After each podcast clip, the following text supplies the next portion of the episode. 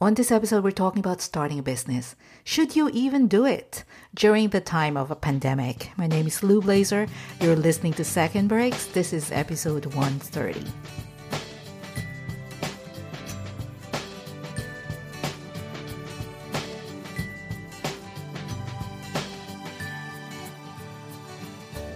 Hello, hello, my friend. Thank you so much for joining me for another episode of Second Breaks, a show about navigating a changing world and thriving in our careers, no matter if it's our second, third, or fourth act. I'm Lou Blaser, your sidekick, and today we're getting curious about starting a business. Now, why are we talking about this? Why does this even matter? As the pandemic extends and the economic issues deepens, more and more of us are going to feel the pressure very similar to what happened during the 2008 recession. Remember that? So we've been here before. More and more of us are going to want to or are going to be forced to consider alternate sources of income.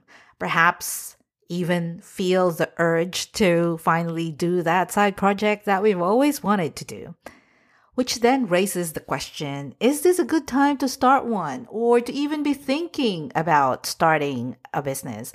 When we hear about small businesses closing shop left, right, and center, right? So that's the question at the heart of this episode. And to dig into this question, I'm joined by business coach Michelle Ward. Since 2008, Michelle has been guiding creative women to bridge the gap between an unfulfilling career and their dream business. Her programs include helping women clarify the business goals, launch their ideas, and grow their business. Now, when I sat with Michelle a few days ago, she and I talked about, spoiler alert, why she thinks starting a business in these crazy times is actually the right time. But of course, you knew that, right? That's not really a, a, spoiler alert. She's a business coach, so of course, she's going to think that. But she explains why she thinks that way. Uh, we also talked about what to consider if you're thinking of a product based business versus a service based business and your first steps like what you what should you be doing as you venture into the land of business ownership now, if you've ever toyed around the idea of going off on your own, either full time or on the side, this episode is for you. And if you know someone who's mulling this over, point them towards this episode too.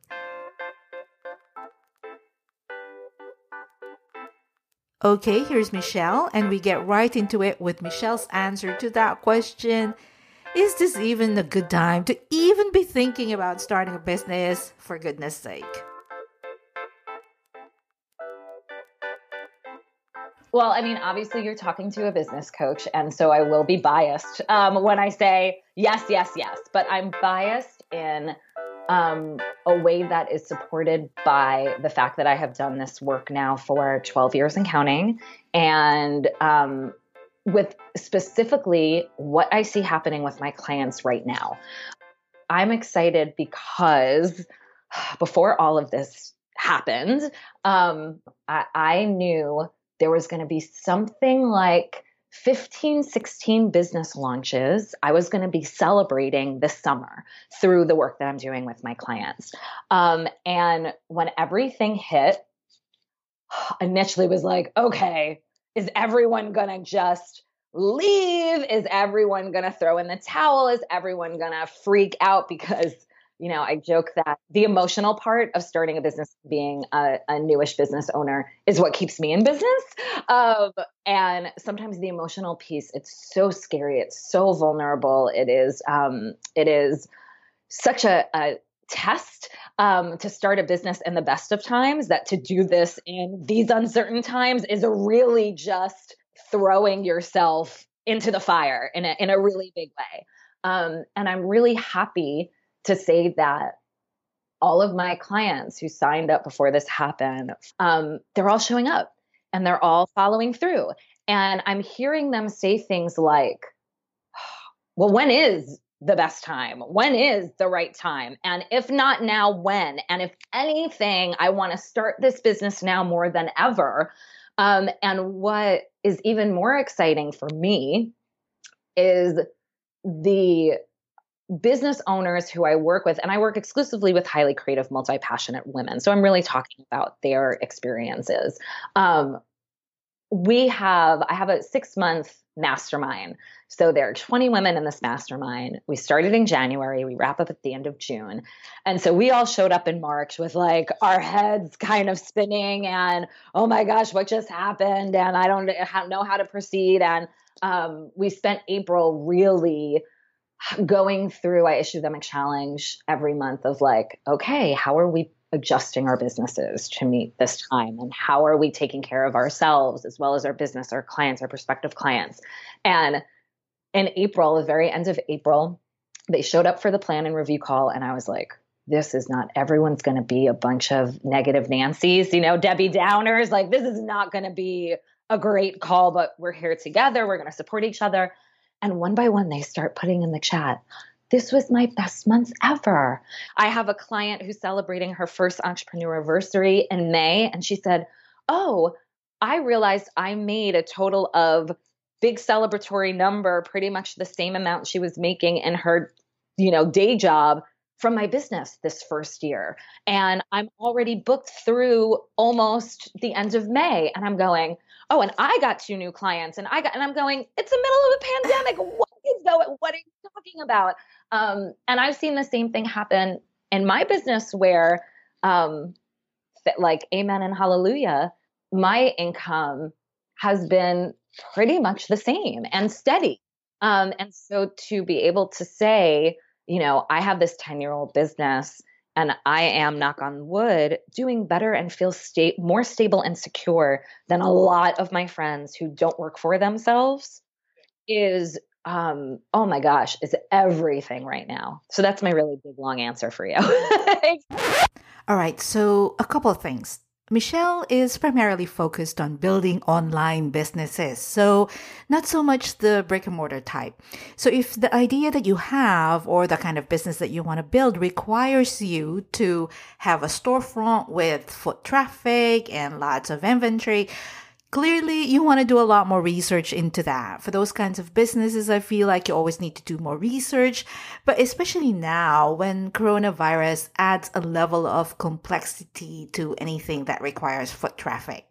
But if your heart is set on a brick and mortar shop, I would recommend that you listen to an oldie but goodie episode all the way back to episode 34, my interview of Ashley Kennedy, who started a boutique store in one of the tourist areas in Florida. I'm going to put a link to that episode on the show notes. She talked about exactly what she had to do, like the kind of research that she had to do before she even invested on the on the storefront that she eventually picked.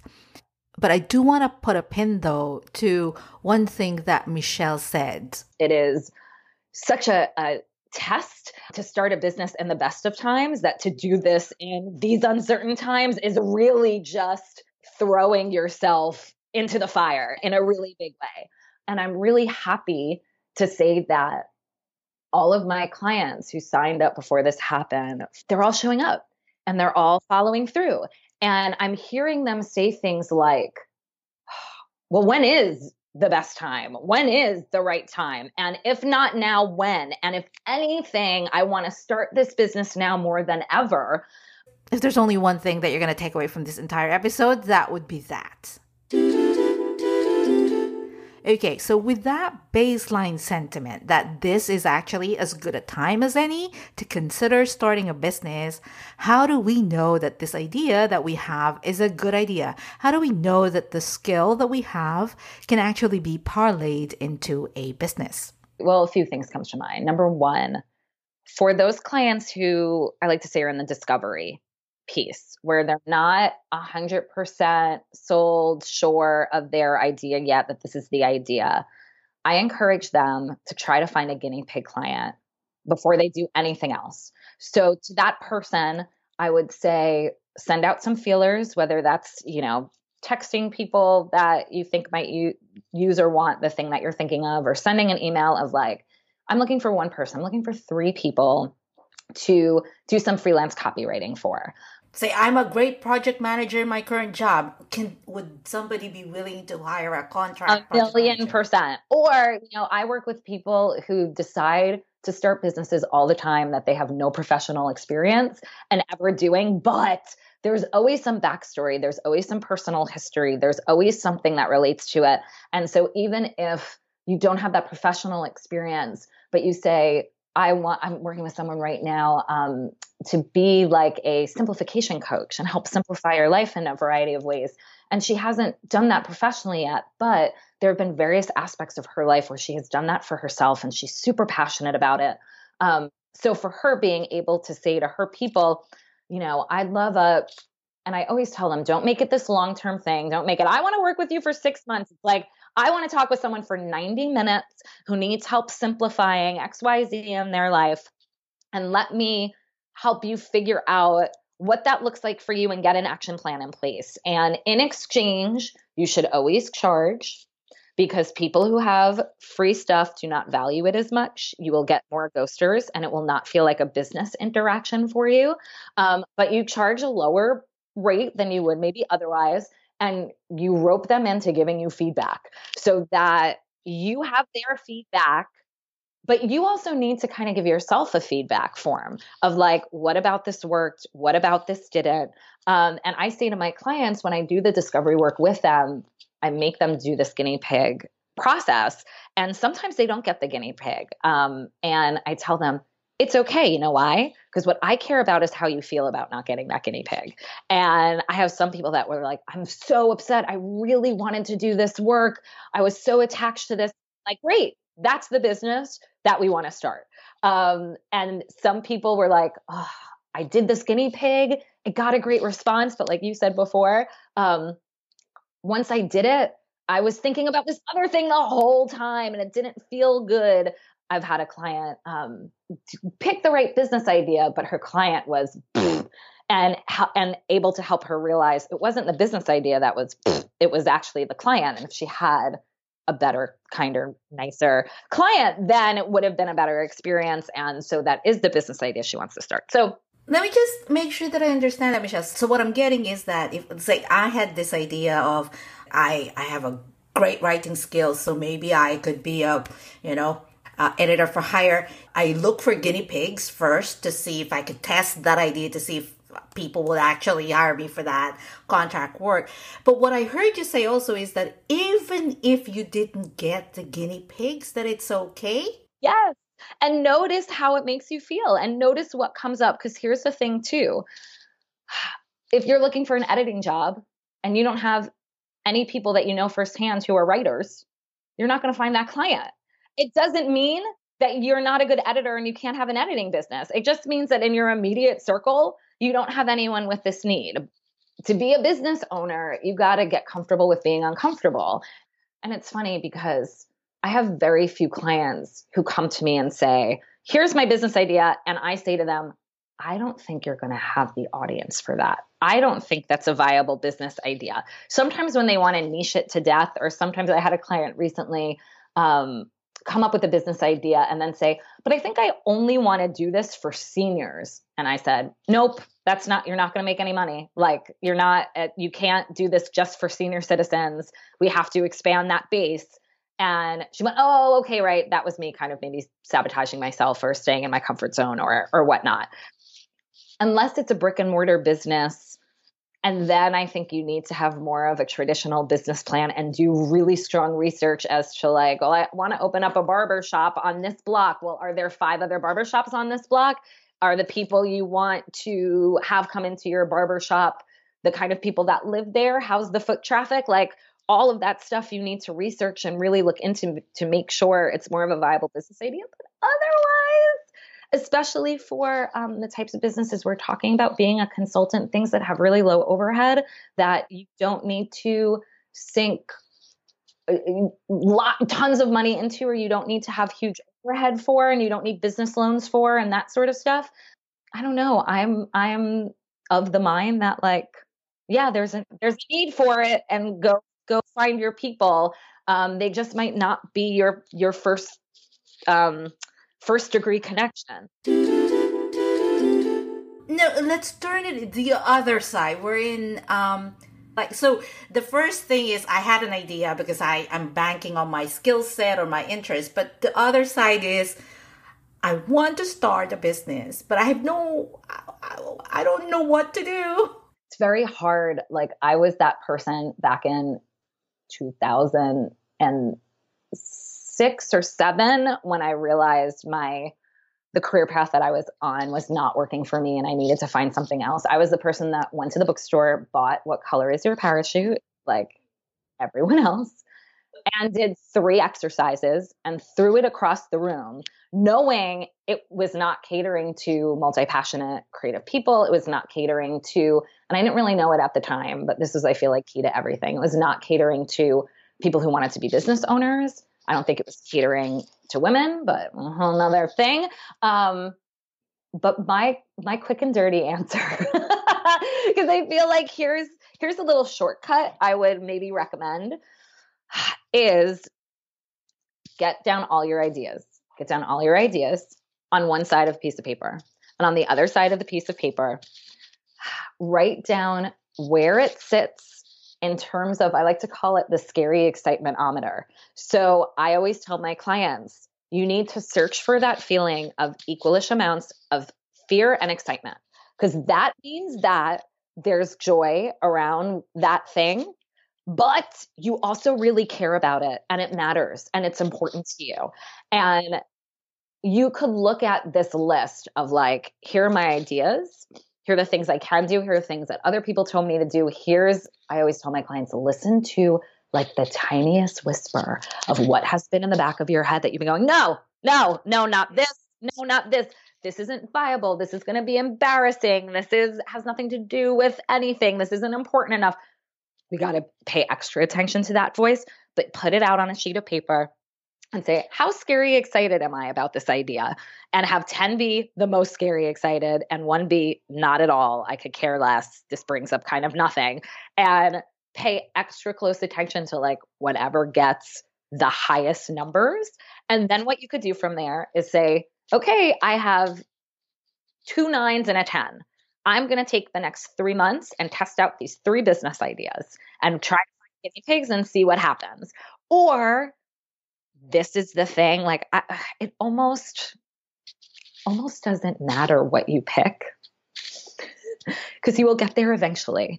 And I always feel that doing is better than overthinking. I want to, I just came up with this, Lily. Ready? Doing is better than stewing every single time. And so if you if you make that scary exciting list and you're like, well, I have three tens and I don't want to spend time kind of doing the guinea pigs. I I just I just want to pick one and go. Just pick one. Just pick one and just do something. And I promise you that if you keep your eyes open, if you, I like to say, keep your Nancy Drew hat on and see everything as an experiment and adjust along the way, you will get to where you need to go. It's guaranteed. So just pick something and do it. Just pick something and, and try it. it. on. Um, I used to always say you can't pick a hat just by looking at it on the rack. You have to try on the hat because sometimes you look at the hat and you're like, I love this hat, and then you put it on and like, oh no. We're going to get back to Michelle after the break. I want to let you know about what's happening inside the other second breaks, the newsletter. So, this week inside the newsletter, we are talking about the Great Reset. So, you may have read or heard references that the world is in some kind of a pause here. Now, a pause implies that we have stopped temporarily and we're going to get back to what we've always done soon enough. But a pause is not what we're having right now. Instead, Gary Bolles, chair for the future of work at Singularity University, explains that it is closer to a great reset. We are experiencing a tectonic shift in the business world. And when this is all over, whenever it is all over, things are gonna look different, feel different from when we left them back in February 2020, which feels like ages ago. Now, on the road to quote unquote, when this is all over, the business world and by extension, all of us, we are to go through a series of adjustments and changes. Because if you think about it, companies are going to want to do everything that they could to survive, right? So they're going to want to reinvent themselves, business models are going to change, automation will accelerate, cutting measures will be rolled out, creating further organizational changes. Now, all of these things are going to impact you and me no matter our role. No matter what it is that we do and what industry we happen to be a part of today, it doesn't matter if we're consultants or business owners or employees, these things are going to impact us. But when I say impact, I don't necessarily mean in a bad way because with every or with any kind of change, comes opportunities. And if you've been listening to me for a while, you know that I'm very bullish on opportunities. My friend, we have a unique opportunity here. We have front row seats. We can reposition ourselves better within the organizations that we work in, the communities that we serve. We have the opportunity to upskill. We have uh, the chance to reimagine how we can use our expertise in a changing economy, uh, apply it differently. We can be even more relevant than we've ever been before for. So, bottom line, Bolles says that we are in phase one of a three phased slump. Ugh. But in this phase, we need to get busy. We don't want to simply sit on the sidelines and see what happens. That's the last thing we want. Or we might not like the kind of future that we get later if we don't engage you know, I was going to highlight another article, but I think I'd rather leave you with a great reset for today. But if you want to dig into this some more or check out the rest of the other stories in this week's issue, head on over to secondbreaks.com forward slash archive. Now, while you're there, don't forget to subscribe to get the newsletter for free in your inbox every Sunday. Now, let's get back to Michelle. We pick up the conversation right after I've asked her, What if I wanted to start a product based business. Say I'm good with my hands and I want to sell things I've made. What are the key things that I should be thinking about? I think I think the key things to think about um, are volume and making sure that what you're doing is going to be sustainable for you. um, so if, as an example, you know, I know someone who's a knitter, who's an Etsy shop, and it's very hard for her to like during the holiday season to keep up with her orders because she's one person who's doing custom work or putting stuff up there and all of a sudden in a 2 month period she gets 50 orders. Right. And she goes, I'm just one person and I'm knitting all day long and my fingers are going to fall off. Um, so, you know, in that instance, I would think about well, what's viable for how much can you knit and and maybe the shop is very light during the year. And then you know in October well I've just knitted 40 things throughout the year and I'm going to put them all up in my shop and try to sell it and only take 5 custom orders and like sell out in that way. Um I think that for a product based business um I'm trying to think of, and it's interesting because I feel like there's not really a hard and fast, aren't really like hard and fast commonalities or like this is the thing to do first. I treat a product based business like I do a service based business where maybe this is even the better answer. You have to look at things as a whole. Like what's what's the mission statement? What's the point of the business? What's phase one of the business?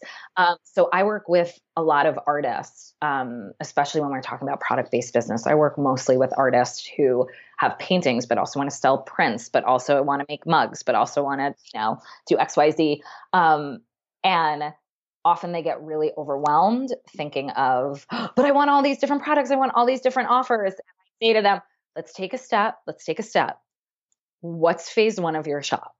Phase one of your shop is probably, it might be five paintings, or it might be two separate prints.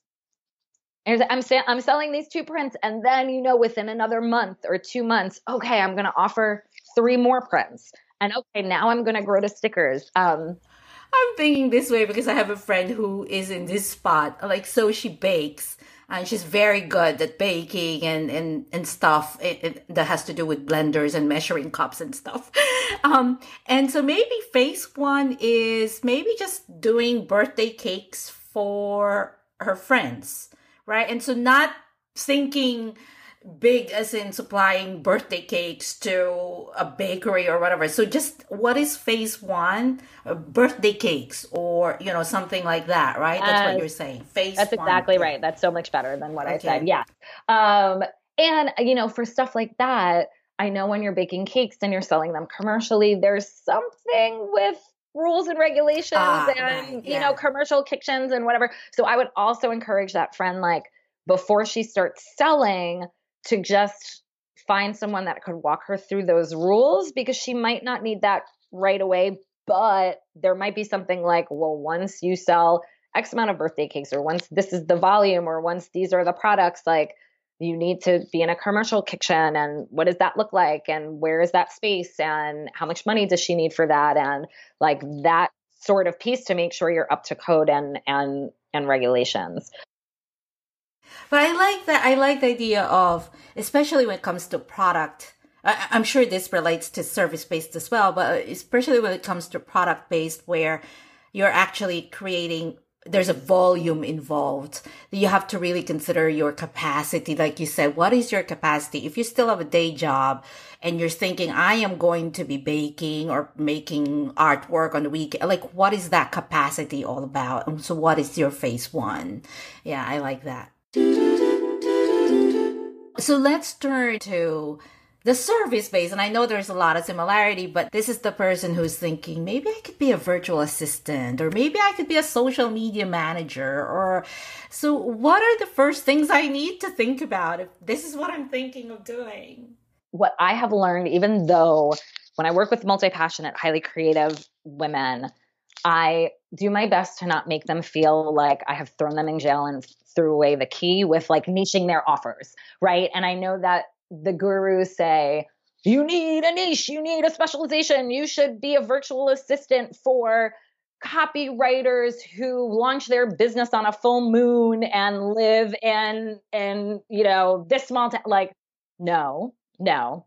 So the first thing is um i like to call it an, an umbrella theme where it feels um it feels like the tardis in doctor who where it is small on the outside it is concise. You are articulate. You're able to easily communicate who you are and what you do for people.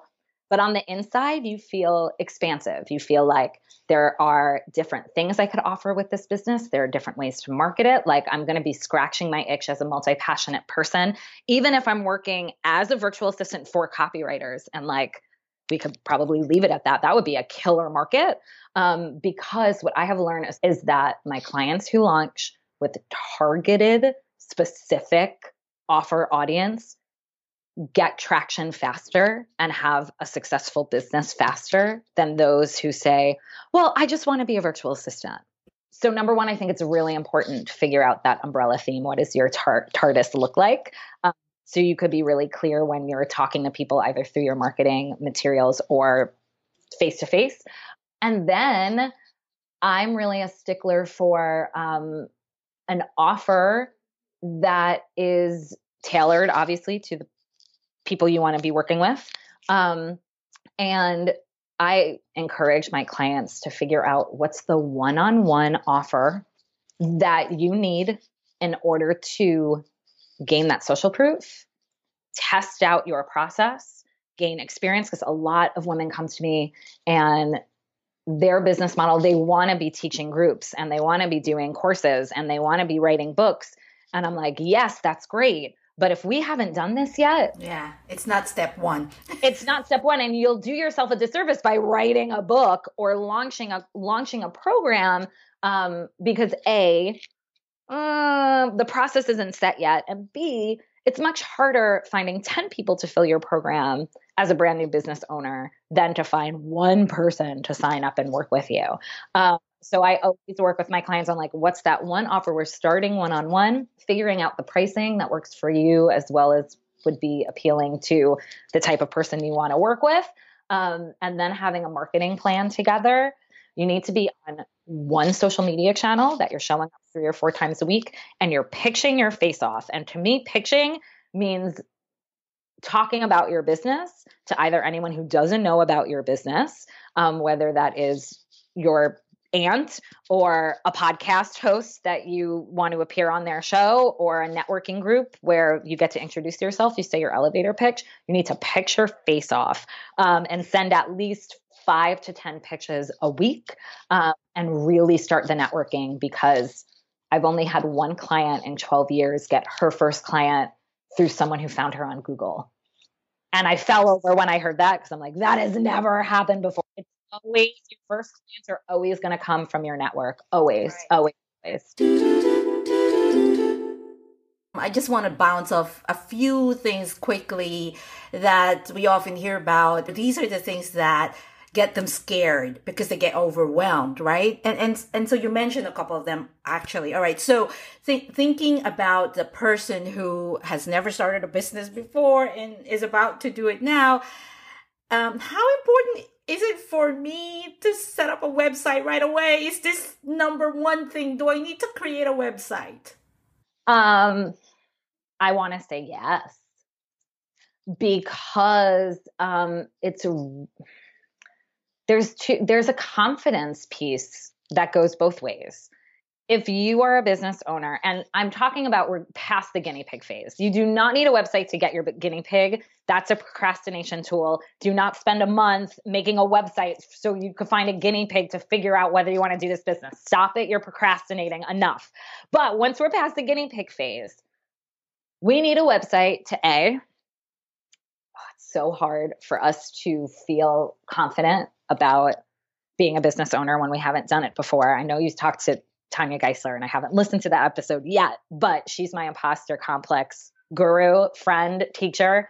Um, and every single one of my clients feels major imposter syndrome when they're starting their business. And so without a website that they feel proud of, that they could put the URL at the bottom of their email signature or connect it to their their social media profiles or have business cards that say here's my URL and if they don't feel good about passing that along then things it's it's hard to be confident. It's hard to it's easier to hide actually also. Yeah. And it's hard to like you know, say to people who you meet, oh, well, here's, you know, here's my website, but like, oh, it's not, and you're making excuses and you're apologizing. It's not good. It's not a good look for anyone. Um, I, I want to just put a pin on something that you said right at the beginning when you answered the question is this is the move after the guinea pig because people use this as the procrastination tool for not finding their guinea pig to start with to test their idea. So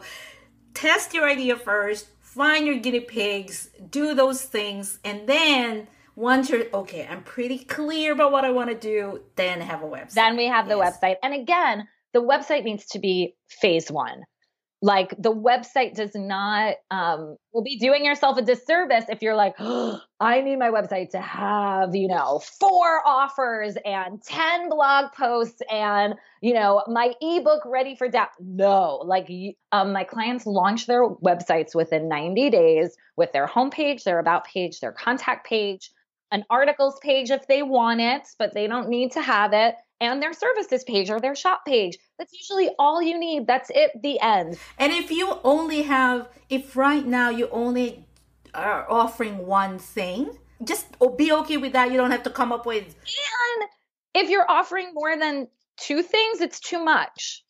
You're going to confuse people. They're not going to know what to pick. Like you're going to be confused, um, you know, when people come to you, oh, what do they need? And no, like pick one thing. Sometimes I'll allow my clients two offers. Like, um, and the other thing I want to say is I tell everyone to go to Squarespace. So don't procrastinate by building a Wix page and a and a thing and a, oh, let me just try every single one and then I'll see. Go to Squarespace. The end. You're done. It's so user friendly. It always looks so much more professional than my clients who dig in their heels and go, but I want a WordPress site, but I want a Wix site, but I, well, you could do it, but it's not going to look as good. Let's talk about uh, social media uh, quickly. Uh, be everywhere. Pick one. What is your suggestion if you're just starting out?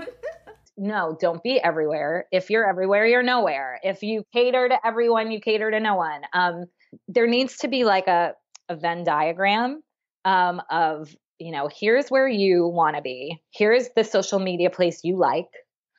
Um, because if you're showing up in a place that you do not like, it's not going to be a good look for you. It's not going to do anything for you. We're going to be able to tell. You're going to show up once in a blue moon. It doesn't, you might as well just not do it. but you also need to show up where we know your people are, and we need to find the overlap of that. Um, so be everywhere in name only so that other people don't take your business name. And if other people tag you on Twitter or on Facebook or wherever you're not, you're at least visible and people could see your URL and you claim your name. So you claim your name on the different platforms, for example, but you don't have to show up, like pick your place that you're going to show up. Gotcha. Still put gotcha. your bio, still put the the URL of your business, but you could even say this account is not active. Please please follow me on Instagram at this handle and whatever. Direct them there. Uh, you mentioned a couple of things that you do, but can you talk a little bit about the work that you do? What exactly do you do? Who do you work with? And where can we find you online? Yes. Okay. So I'm at when I grow up coach.com. Um, from there, you could head to my Instagram, and I'm not really, I'm really active on Instagram um, at when I grow up coach.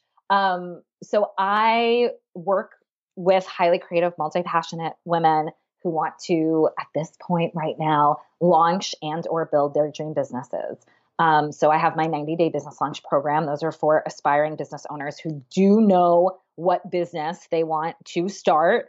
Um, I have my six month mastermind group called Build Your Client Base, and those are for women who are usually in the earlyish stages of their business and um, really need to make sure that they are not burying themselves in busy work. So, really focus on helping those business owners um, be really focused and clear on like, what is the work that gets me clients? What is the work that brings in money? And and filter out the other noise. And that's why there's six months together to really work together get it right. It's up to um, 20 women. And then i run a program called dream to done that takes these women through the discovery launch and build phase in an 11 month period. They could find all that information on all my different programs at whenigrowupcoach.com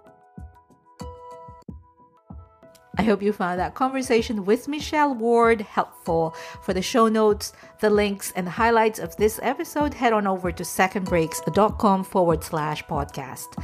Now, if you enjoyed this episode or like listening to this podcast, please share it with your friends. Tell them you like this episode or that you listen to this podcast regularly. They're going to thank you for it, and so will I, because it helps tremendously when you help spread the word. Next week, we're going to get curious about all things resumes and LinkedIn profiles. I don't know about you, but updating those things are on my procrastinate list. Why is it that updating resumes and LinkedIn profiles is a universally cringing task? Well, we get into that and more with top notch career coach Allison Lockett, who is just a gem to work with when it comes to crafting a resume that highlights all the things that you want to highlight. So, the best way to not miss that episode and all future episodes is to subscribe to this podcast. You can do that on Apple Podcasts, Google Podcasts, Spotify, or wherever it is that you like listening to podcasts. Or if you happen to be catching this on the website, right around the audio player, you're going to find options for podcast apps as well. Okie dokie, I'll be back next week with Allison Lockett. Until then, stay safe, stay sane, and keep on making your dent, my friend. Cool beans.